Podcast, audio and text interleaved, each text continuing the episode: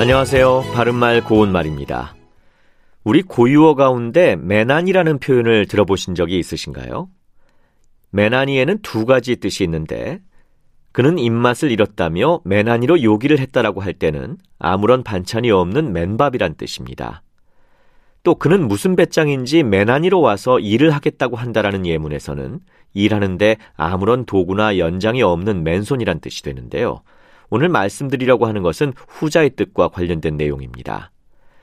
이와 비슷한 뜻을 가진 표현으로 건깡깡이라는 것이 있는데요.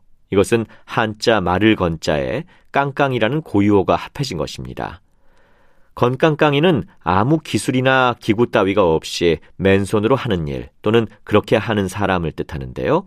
예를 들어서 남의 것이라고 건깡깡이로 먹으면 체하지 않을 줄 알았습니까? 이렇게 말할 수 있죠. 또 날탕이라는 고유어 표현도 있습니다.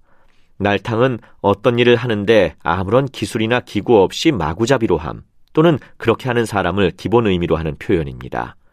기술자인 줄 알고 일을 맡겼는데 알고 보니 그 사람 순 날탕이야 이와 같이 말할 수 있겠죠.